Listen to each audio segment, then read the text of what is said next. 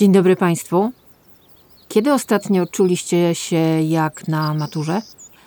Albo budziliście się w nocy z lani zimnym potem, że na przykład na zajutrz czeka na Was klasówka z chemii albo z matematyki? No to ja tak trochę mam od mniej więcej 72 godzin. Osoba, która mówi te słowa do Was, to Karolina Korwin-Piotrowska. Dzień dobry. Witam wszystkich bardzo serdecznie. To jest pierwsza młodość. Dokładnie tak. Podcast, który postanowiłam sobie nagrać dla Was i mam nadzieję, że będziemy się spotykali co tydzień. Mam nadzieję, że to będą piątki, ale jeszcze tak do końca to nie jest ustalone. Chciałabym, żeby to się ukazywało w konkretny dzień tygodnia. A co to jest ta pierwsza młodość? No to będzie, proszę Państwa, magazynek znaczy to już jest magazynek, nie magazyn, to nie będzie jakieś poważne, nie wiadomo co, pierdu, pierdu, nie. To będzie coś, co pokaże Wam to, co ja lubię, co mnie inspiruje, co mnie podnieca, co mnie zachwyca, ale też coś, co mnie przeraża i na przykład wkurza, żeby nie powiedzieć mocniej. A, no to co, zaczynamy. Zaczynamy może w takim razie z osobą, przy której ja się wychowałam, którą absolutnie uwielbiam i myślę, że była jedną z większych, wspanialszych artystek XX wieku. Nazywała się Judy Garland. I ona kiedyś powiedziała takie słowa. I don't care, I don't care if I do get a. If I'm not successful, it won't be distressful, cause I. I dlaczego akurat te słowa? Bo one mi bardzo pasują do tego, co za chwilę Państwu powiem. O czym mówi cała Polska? Cała Polska mówi o piłkarzach. Bez względu na to, czy interesujemy się piłką nożną, czy mamy to głęboko, w głębokim poważaniu, jak to mówią. E, wszyscy o tym mówią. I to nie dlatego, że odnieśliśmy jakiś spektakularny sukces. Nie, nie, no naprawdę, przestańmy wierzyć w bajki. Ale chodzi o to, że e, premier Morawiecki podobno przed wyjazdem piłkarzy, znaczy już wiadomo, że na pewno to zrobił, obiecał im premię. Jedni powiedzą, że to jest 30 milionów, drudzy powiedzą, że to będzie 50 milionów. No, generalnie jakaś potężna suma. I mówimy to w kraju, w którym dobrze nie jest, jest inflacja, e, idzie recesja. Ten kraj opiera się moim zdaniem na zrzutkach. Nie wiem na ile zrzutek ja ostatnio wpłacałam, na ile wyście ostatnio wpłacili. E, na przykład Akademia Teatralna walczy o przetrwanie, zrobiła, założyła specjalną e, zrzutkę, e, z której chcą spłacić między innymi ogrzewanie, bo nie mogą robić normalnie zajęć, bo nie stać stać ich na ogrzewanie. Do tego doszło w XXI wieku w Polsce. I premier Morawiecki chce dać piłkarzom, którzy łaskawie wyszli z grupy, kilkadziesiąt milionów złotych. Dokładnie nie wiadomo ile. I zrobiła się po prostu inba, jak w najlepszym celebryckim szambie, bo się nagle okazuje, że premier się co prawda nie wycofuje, ale już się rzecznik trochę wycofał, bo powiedział, że to nie będzie na piłkarzy i to nie oni dostaną, tylko dostaną w ogóle orliki i w ogóle mu, będą wspierać młody sport w Polsce. No rewelacja. Tylko, że pamiętajmy jeszcze o jednej rzeczy. Przede wszystkim nagradzamy nagradzamy przegrywów. Nagradzamy ludzi, którzy przegrali. Którzy przegrali w bardzo złym stylu, i to jest kolejny kamyczek do historii pod tytułem Polska kocha cmentarze, Polska kocha przegrane powstania, Polska kocha przegrane walki, ale z honorem skopać dupę z honorem, żeby mniej bolało, nie wiem. Ja tego osobiście nie lubię i uważam, że tego nie powinno się promować, tym bardziej za pieniądze podatników. E, gdyby pan premier dał ze swojej własnej kasy, jest bardzo bogatym człowiekiem, proszę bardzo. Będę wzruszona i łzy będą mi kapały na pościel, ale na miłość boską to są nasze pieniądze. No poza tym, proszę Państwa, zrobiła się jakaś w ogóle totalna inba medialna, bo nagle przy okazji wyszło, jak zachowywali się piłkarze w Katarze, że nie najlepiej. Oglądałam takiego vloga dziennikarzy gazety.pl, którzy pojechali do Kataru i oni mówią wprost. Oni po prostu mają w dupie swoich yy, kibiców.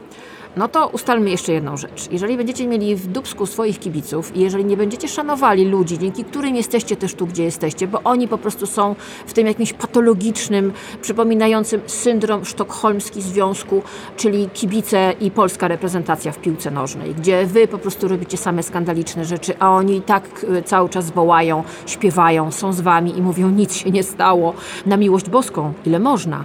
Więc jeżeli nie będziecie szanowali kibiców, E, nie zrobicie sobie takiej poduszki e, bezpieczeństwa w postaci miłości fanów, no to za parę lat, kiedy nóżki już nie będą takie sprawne, główka to tam wolę nie dywagować, pieniądze odłożone, no raczej tego nie będzie, bo nie każdy jest tak mądry jak Szczęsny czy Lewandowski, którzy po prostu inwestują, którzy nie są e, jednorazowymi gwiazdami ale większość, wiadomo, prowadzi bardzo wystawne życie. To są bardzo bogaci ludzie. Oni bardzo ostentacyjnie pokazują swoje bogactwo. Wejść, wystarczy wejść na Instagramy ich dziewczyn, ich żon. To no naprawdę, tam się, tam się złoto leje. E, więc jeżeli nie zadbacie o tych fanów, którzy będą z wami zawsze, będą z wami do końca i będą was wspominać i będą was kochać, no to kurczę, kiepsko to widzę. No, e, co się stało dobrego podczas e, tego Kataru? No, poza tym, że mamy największy kryzys wizerunkowy w historii polskiej reprezentacji w piłce nożnej i mówię to nawet ja, osoba, która nie wie, co to jest spalony. Otóż stała się rzecz bardzo piękna, bo między innymi zobaczyliśmy, że mężczyźni mogą płakać, że mężczyźni mają emocje i to ci najtwardsi. Ci, których mamy za bohaterów, prawie za króla Polski, czyli no, Szczęsny, który przytulił publicznie swojego płaczącego po przegranym meczu z Francją synka. Prawdziwi mężczyźni nie płaczą. Otóż nie płaczą, tulą swoje dzieci, mają emocje i pokazują je i nie chowają ich głęboko. To jest piękne. To był piękny moment. Y, no i tak samo Lewandowski, który się wkurzył. Widzieliśmy ludzi, a nie tylko roboty do kopania piłki. Ale ewidentnie kryzys wizerunkowy jest jak stąd na Madagaskar. I mówię o tym nawet ja, osoba, która nie interesuje się za bardzo piłką nożną, ale bardzo to doceniam. To jest niesamowity sport, wspaniały. I też pewnie będę oglądała mecz finałowy. A co? Oh God. No właśnie, ta pani, którą usłyszeliście przed chwilą, to była Elizabeth Taylor e, z jednego ze swoich filmów. Wyobraźcie sobie taką scenę, ona siedzi, mm, już jest e, panią w średnim wieku, powiedziałabym, ma w ręku szklankę, w tej szklance na pewno nie jest sok pomidorowy, tylko coś znacznie mocniejszego. Coś tam się odbywa za jej plecami, ona się odwraca i mówi, oh god. No bo tak naprawdę można teraz powiedzieć tylko to, co ona powiedziała. A więc może jeszcze raz powtórzmy. Oh god. A dlaczego oh god, czyli o Boże? Proszę Państwa, zaczyna się afera. Zaczyna się afera, którą będziemy żyć wszyscy, bez względu na to, czy wiemy, gdzie leży Wielka Brytania, czy znamy rodzinę królewską, czy ją lubimy, czy ją śledzimy. Oj, zadzieje się. Dokładnie 8 grudnia odbyła się premiera pierwszej części serialu dokumentalnego na Netflixie pod tytułem Harry i Meghan.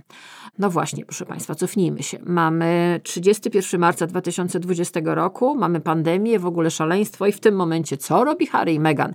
Rezygnują z pełnienia obowiązków królewskich, czyli pakują manetki i wyjeżdżają do Stanów Zjednoczonych e, razem z dzieckiem. E, no to teraz jeszcze bardziej cofnijmy się w czasie. E, mamy, proszę Państwa, 53 rok, dokładnie 2 czerwca 53 roku, 1953 roku, to jest data historyczna, to jest data koronacji królowej Elżbiety II. Czy wiecie, co się stało tego dnia? W okolicach tego wydarzenia w Wielkiej Brytanii padł rekord sprzedaży telewizorów. Ta uroczystość koronacji królowej Elżbiety II, która była takim otwarciem na nowość, na młodość, to jest kilka lat po wojnie. Wielka Brytania podnosi się z ruin, podnosi się z trudnej sytuacji gospodarczej, potrzebują świeżego powiewu. No i ten świeży powiew miał twarz Elżbiety II między innymi i dla tego świeżego powiewu cała masa Brytyjczyków kupiła sobie telewizory. Jak potem obliczono transmisję bezpośrednią e, z koronacji Elżbiety Elżbiety II oglądało coś około 3 milionów Brytyjczyków. To jest ogromna liczba na ówczesne czasy, tym bardziej, że nie wliczano w to dzieci. Co było ciekawe też i patrzymy na to z perspektywy XXI wieku, gdzie już wszystko mamy obrędowane, no to wyobraźcie sobie, że dzień przed koronacją Elżbiety II telewizja BBC zrobiła specjalny program. Był to program kulinarny i w tym programie kulinarnym pokazano ludziom, co mogą sobie ugotować, żeby spokojnie usiąść następnego dnia przed telewizorem i oglądać sobie koronację swojej ulubienicy. To nie dowcip, tak było. W tym momencie, to był 53 rok, specjalnie powtarzam tę datę, królowa Elżbieta II otworzyła drzwi do sypialni, do toalety i do kuchni rodziny królewskiej. E, nie wiem, czy miała tego świadomość, ale tak naprawdę było. Ja kiedyś usłyszałam takie zdanie i bardzo lubię je powtarzać. Pokaż mediom swoje dziecko, a wejdą ci do kibla. E, Elżbieta II zrobiła to w bardzo realnym celu. Chodziło o to, żeby być z narodem, prawda? Ale też chodziło, my dzisiaj powiedzielibyśmy zasięgi, my dzisiaj powiedzielibyśmy lajki, My dzisiaj powiedzielibyśmy followersi. Ona była mądra i wyczuwała, że trzeba iść z duchem czasu. I co jakiś czas pokazywała się z rodziną. Kolejne dzieci były obfotografowywane, były też wywiady oficjalne w telewizji, był film dokumentalny, który zresztą potem kazała zakopać głęboko 20 metrów pod ziemią. Były wywiady między innymi z młodym Karolem. No pamiętamy, co się działo na ślubie Dajany i Karola. To była ogólnonarodowa afera, po prostu totalny hype. Wszyscy to oglądali, nawet ja jak byłam dzieckiem i pamiętam, bardzo mi się podobała ta sukienka, która dzisiaj wydaje mi się jedną wielką białą bezą, ale byłam dziewczynką i było naprawdę wszystko było możliwe. I teraz znowu co, przychodzimy do roku 2020, do marca, kiedy Harry i Meghan nagle decydują się na wyjazd do Stanów Zjednoczonych. I teraz mamy rok 2022 i cały świat y, w napięciu ogląda serial dokumentalny, w którym oni w zwiastunie zapowiadają, że spuszczają bombę na rodzinę królewską. Rodzina królewska w Wielkiej Brytanii to już dawno nie jest rodzina królewska, moim zdaniem. To jest rodzina celebrycka, trochę jak Kardashianie. Tylko, że Kardashianie są o tyle uczciwi, że oni nie udają, że wprowadzają kamerę nawet do swojej waginy rodziny. Proszę bardzo, chcecie zobaczyć, jak się depiluje? Wow, kosztuje tyle i tyle. Rodzina królewska w Wielkiej Brytanii, no, en, salony, prawda? Jesteśmy wyprostowani, mamy w ogóle tutaj fantastyczną genealogię, nikt nam nie podskoczy. Tylko jakbyśmy tak spojrzeli na księcia Harego i odjęli mu te wszystkie splendory i tytuły, które on ma, to ja mam takie wrażenie, że on z trudem znalazłby pracę, nie wiem, na poczcie, z całym szacunkiem dla ludzi pracujących na poczcie. To, kim on jest, e, jest efektem tego, w jakiej rodzinie się urodził, jest efektem uprzywilejowania, pieniędzy i statusu tej rodziny, a nie tego, że on jest jakiś wybitny. E, mamy do czynienia z typową celebrycką inbą, która polega na tym, że po prostu dwójka ludzi, którzy moim zdaniem absolutnie świadomie na początku w to weszli, przerazili się tym, co się stało wokół nich. Jeżeli czytaliście kiedykolwiek jakieś biografie, wywiady z artystami, którzy mieli załamania karier, tego jest bardzo dużo, nawet niedawno Billie Eilish o tym mówiła. Zawsze, zawsze jest taki moment, kiedy Pewnego dnia rano się budzisz i myślisz sobie, no niby jest wszystko super, mam pieniądze, mam splendory, ludzie mnie uwielbiają, dostaję prezenty, jestem na okładkach, Boże, cudnie, cudnie, cudnie, a ty się budzisz rano i myślisz sobie, wcale nie jest cudnie. Nie podoba mi się to, że po prostu chodzą za mną wszędzie paparazzi. Nie podoba mi się to, że ludzie śledzą mnie na Instagramie i robią mi zdjęcia z ukrycia, na przykład telefonem. Nie podoba mi się to, co było w przypadku Harego i Meghan i rzeczywiście to była bardzo nieprzyjemna sytuacja, że oni dostawali groźby. Że między innymi ona dostawała groźby i to były groźby na tle rasistowskim. O tym mówiono nie od dziś. Ale w pewnym momencie mi się przynajmniej wydaje, że oni po prostu zachowali się trochę jak dzieci. I teraz szykują nam totalną celebrycką aferę, bo nie będzie to miało nic wspólnego z żadnymi rodami królewskimi, z żadnymi dobrymi manierami, z żadnymi on en salony, w ogóle bułkę przez bibułkę. Nie, to będzie straszne.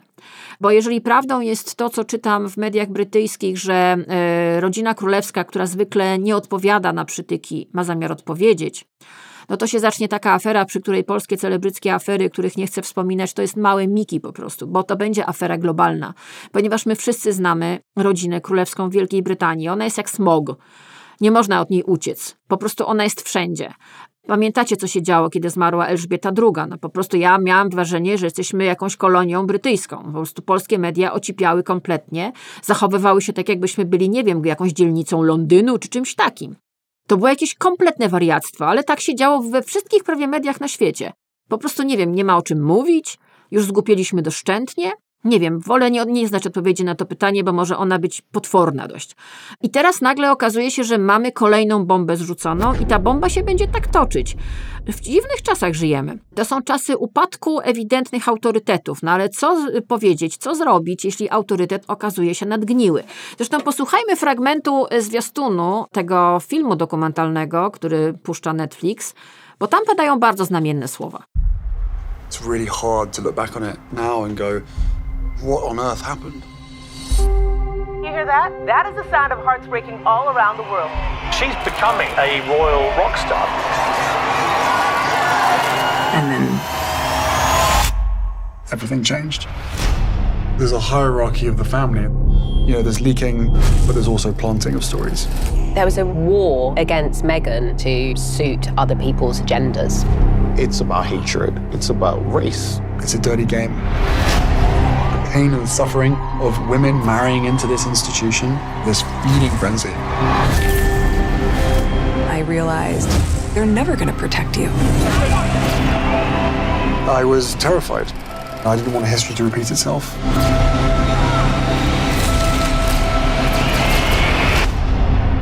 No one knows the full truth. We know the full truth. I bez względu na to, czy to nas interesuje, czy nie, my się od tego po prostu nie opędzimy, proszę Państwa. To będzie totalna, totalna afera. I to będzie wyglądało bardzo źle. I to będzie bardzo brzydkie, i to będzie bardzo smutne, i to będzie bardzo ohydne, i będzie strasznie, strasznie celebryckie.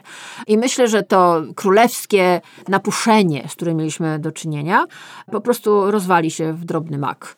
Czy mi jest szkoda? Nie bo uważam, że rodzina królewska w Wielkiej Brytanii jest rodziną patologiczną i to nie dlatego, że obejrzałam The Crown, tylko poczytałam parę książek i myślę, że tam po prostu jest bardzo grubo i z jednej strony oczywiście powiedzenie prawdy ma jakąś siłę, ma jakąś wartość, ale z drugiej strony następstwa tego będą po prostu nieobliczalne. Do you seriously believe that having money automatically brings you happiness?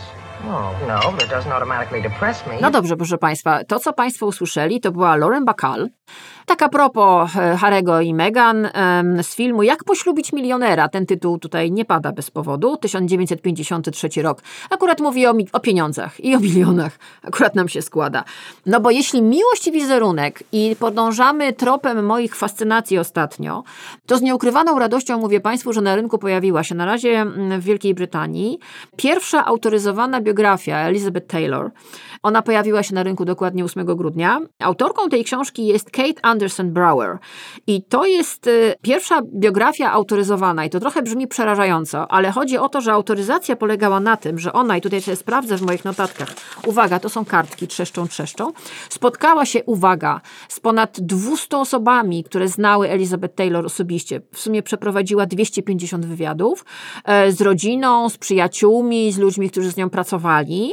I rzeczywiście ta książka z fragmentów, które już pojawiają się w prasie brytyjskiej, a ja nie ukrywam, jestem fanką Elizabeth Taylor, może nie taką jak Weronika Rosati, bo ta to już w ogóle jest absolutne szaleństwo ale śledzę to, bo uważam, że ona była fascynującą postacią. Jak sobie dzisiaj patrzę na dzisiejsze aktywistki, to myślę sobie, hmm, Elizabeth Taylor była aktywistką, zanim to się stało modne i naprawdę ponosiła bardzo mocne konsekwencje swoich czynów i tego, co robiła, między innymi zwracając się ku chorym na AIDS, ona zresztą miała powody prywatne do tego. Ale e, w tej książce, która się ukazała na rynku brytyjskim, mam nadzieję, że ktoś ją przetłumaczy na polski, ja pewnie kupię chociaż jeden egzemplarz, będzie słynna opowieść o pierwszym pierścieniu z diamentem Krupa, który Elizabeth Taylor kupił Richard Barton, z którym spotkała się na planie filmu Kleopatra. Zresztą co ja Państwu będę gadać? Posłuchajcie, jak brzmiała, naprawdę, Elizabeth Taylor. Anthony, the love you followed is here. Maggie the cat is alive! Georgie boy didn't have the stuff! Dwa zdania o tym, jak ona się poznała z Bartonem. E, to był 1962 rok. Kręcono film Kleopatra. Kręcono go we Włoszech. E, ona była zajęta, on był zajęty. Spotkali się na planie i zwariowali od razu. To był po prostu piorun sycylijski. I jeżeli myśl, patrzycie dzisiaj na celebrytów na pudelku, na przykład, czy na innych debiloportalach, e, no to ja wam chciałam powiedzieć, że to się wszystko zaczęło dokładnie wtedy. To był 62 rok i paparazzi, który wykonał zdjęcia z ukrycia. Elizabeth Taylor i Richardowi Bartonowi, wówczas wielkiemu aktorowi teatralnemu z Wielkiej Brytanii, Walijczykowi, którzy się całowali na łodzi. Ona była zajęta, powtórzę, on był zajęty i dlatego, że był katolikiem. No po prostu totalny miszmasz.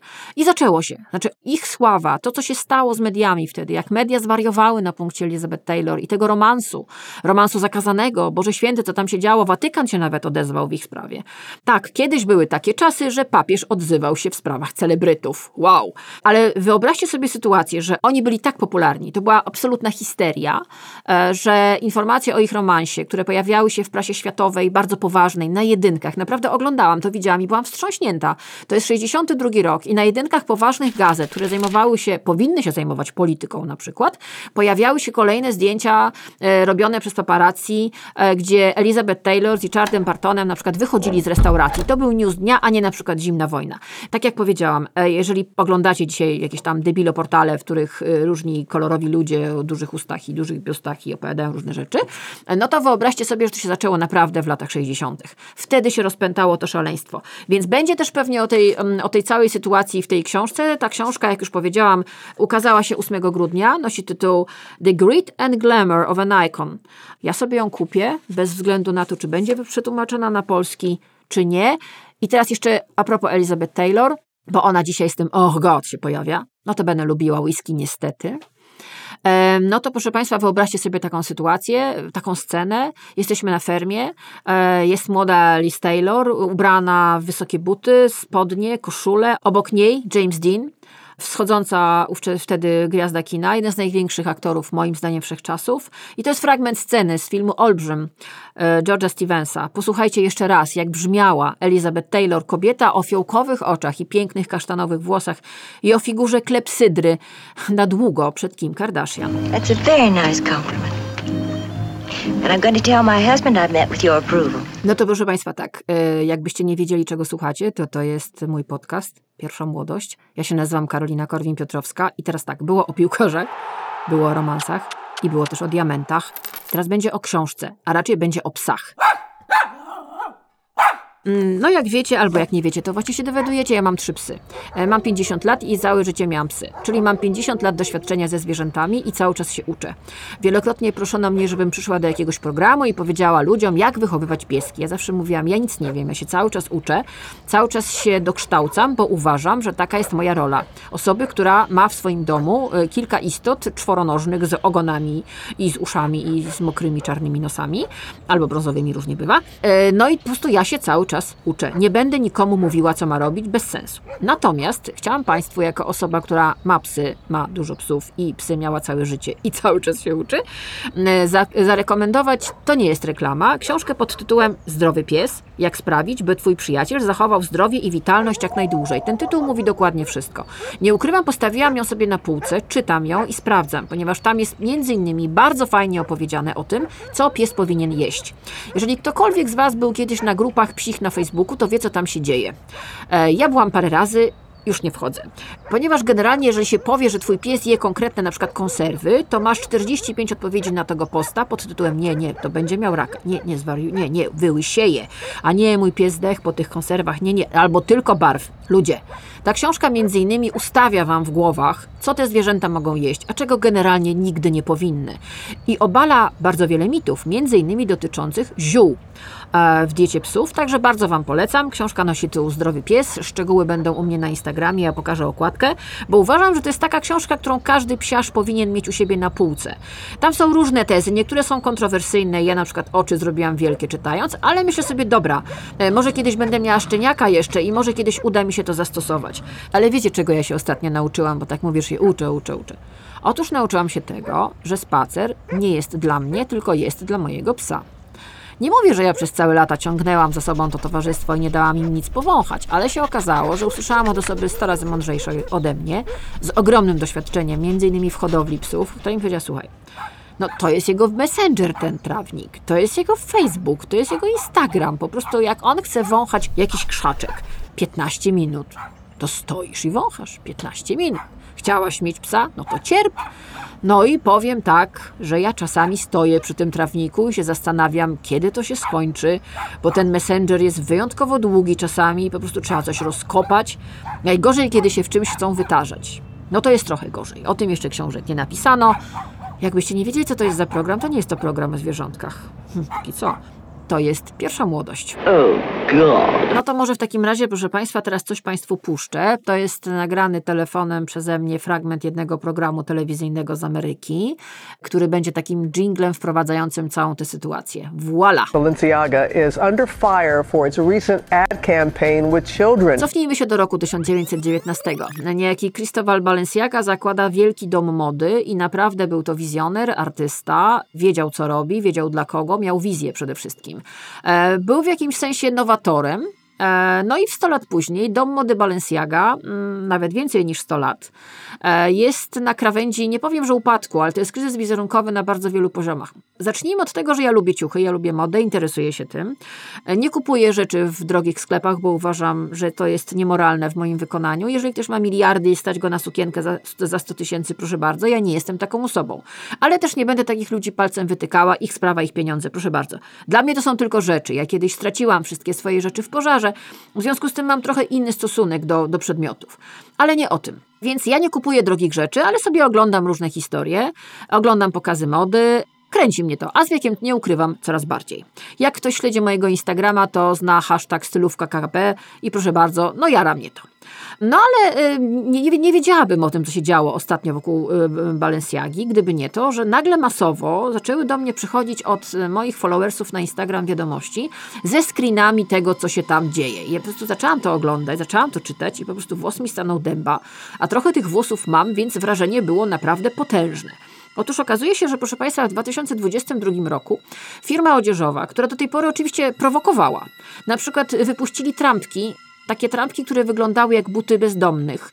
W czasach kryzysu e, no nie wyglądało to najlepiej, kosztowało to bodaj 2000 dolarów. Wszyscy w ogóle, e, wszystkie influencerki zachwycone, a niektórzy sobie myśleli, ja w tym momencie też, no kurczę blady, czy chyba, chyba są jakieś granice, szczególnie w tych czasach.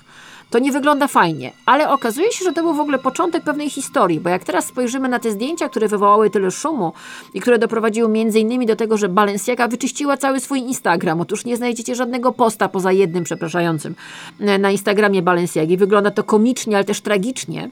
No to coś tutaj działo się wcześniej. Zacznijmy od tego, że niejaki Gabriel Galimberti zrobił zdjęcia. Zrobił zdjęcia, na których dzieci w wieku, ja wiem, 6-7 lat albo młodsze, e, są sfotografowane niby w swoich pokojach. Niby nic dziwnego, prawda? Dzieci w pokojach. I one stoją tam sobie, na, na podłodze leżą różne gadżety, przeróżne. No, no, tam są też oczywiście te ciężkie buty Balenciagi. A propos, kiedyś ja to założyłam, to się naprawdę nie da w tym chodzić. Ja nie wiem, za co ludzie płacą, no ale dobra, to nie o tym. I te dzieci, szczególnie dwie dziewczynki, trzymają w rękach misie. Miś, wiadomo, każde dziecko w pokoju ma misia. Każde dziecko. Te dzieci, po pierwsze, mają dość przerażony wyraz twarzy i widać, że nie czują się dobrze, mimo że mają na nogach bardzo drogie trampki, buty Balenciagi na bardzo twardej i niewygodnej podeszwie, nieważne. Trzymają tego misia i to jest miś w kolorze takim rozbielonym, fioletowym. Niby nic, prawda? Ten miś wygląda, jakby ktoś mu podbił oko. Nie wygląda najlepiej. To nie jest miś tuliś, nie. Ten miś ma na sobie mm, akcesoria do BDSM. Jak ktoś nie wie, co to jest BDSM, niech sobie sprawdzi w Google. Trzymają to w ręku małe dzieci nagle patrzysz na to i myślisz sobie, kurka wodna, co tutaj się dzieje w ogóle? To jest reklama. 2023 rok to miało wejść na wiosnę w ogóle z wielkim hypem, super wspaniale. No ale się okazuje, że ludzie to zobaczyli i powiedzieli, zaraz moment, chwileczkę. Czy wyście oszaleli? Czy wyście na głowę upadli? Co to w ogóle jest? Jak daleko można się posunąć w wykorzystywaniu dziecka? Bo rzeczywiście, do reklamy dziwnych rzeczy, bo tam się w ogóle okazało, że w tych reklamach, na tych zdjęciach są ukryte dziwne symbole. Niektórzy się dopatrują wręcz satanistycznych. No po prostu to, co się stało wokół tej kampanii, która oczywiście została szybko zdjęta z mediów społecznościowych, zaczęli przepraszać. Trochę tak jak u nas z tą reprezentacją, tak?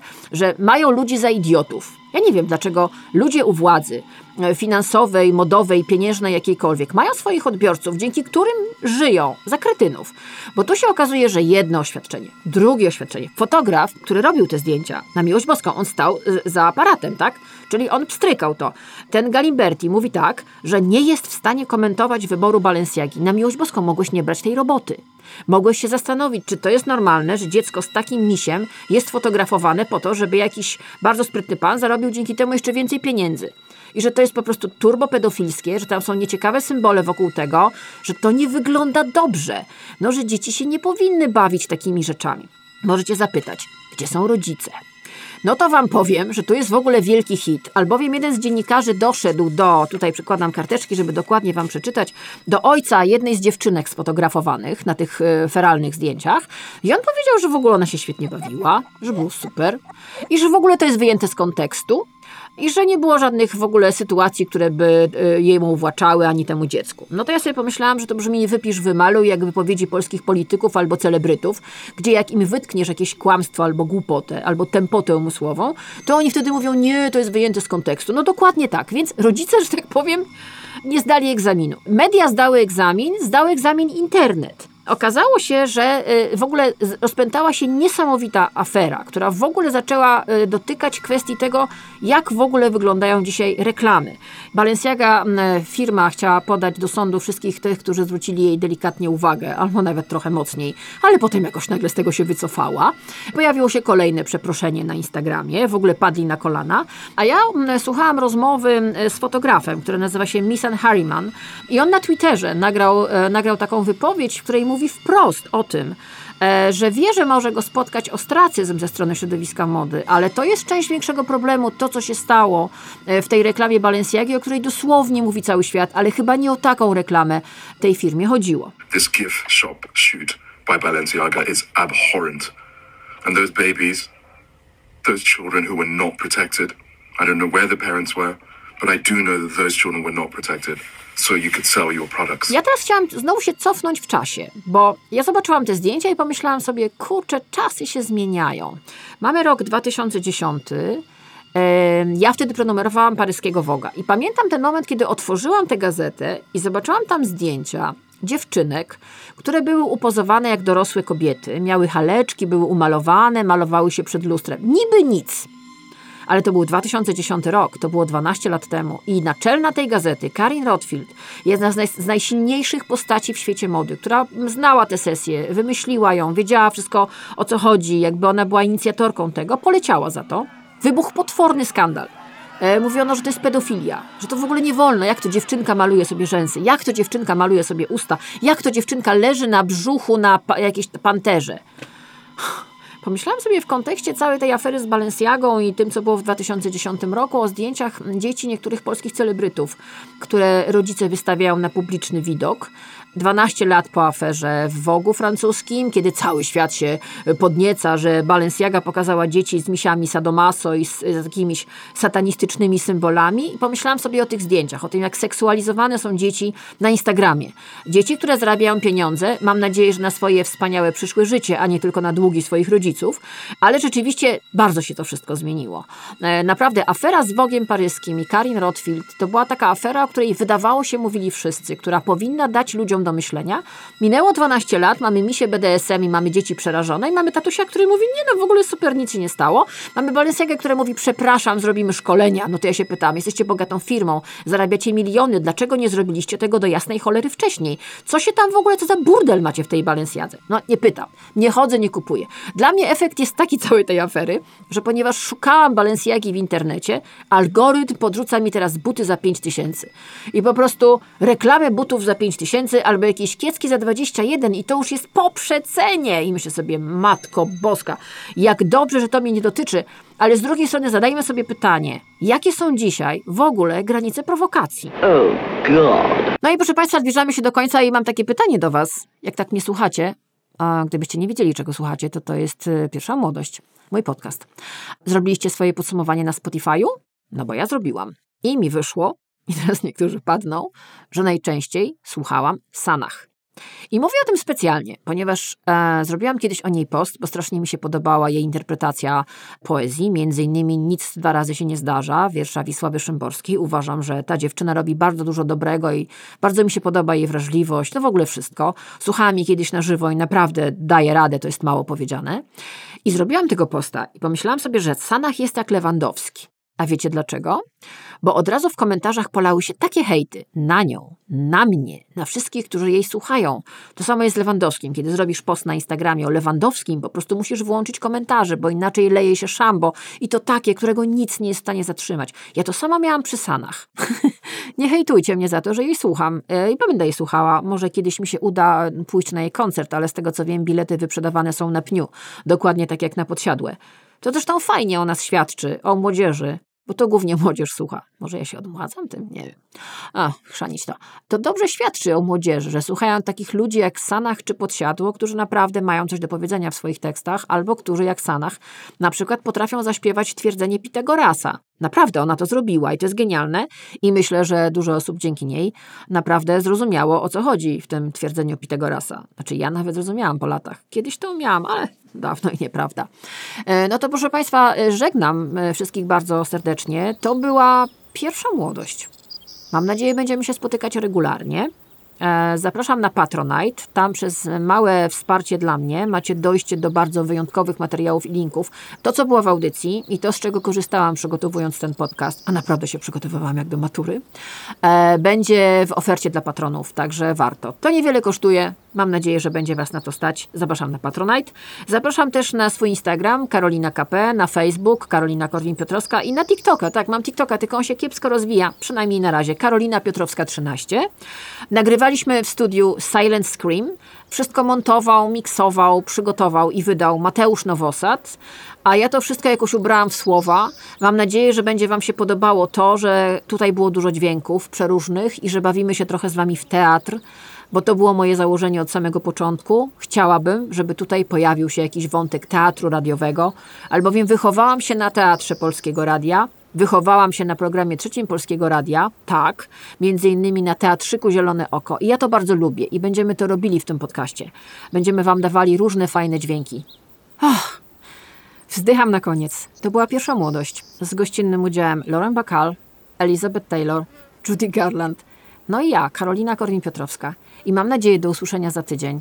Mam nadzieję, że Wam się podobało. A teraz, o, odkręcam. Wypijam herbatkę. Do usłyszenia.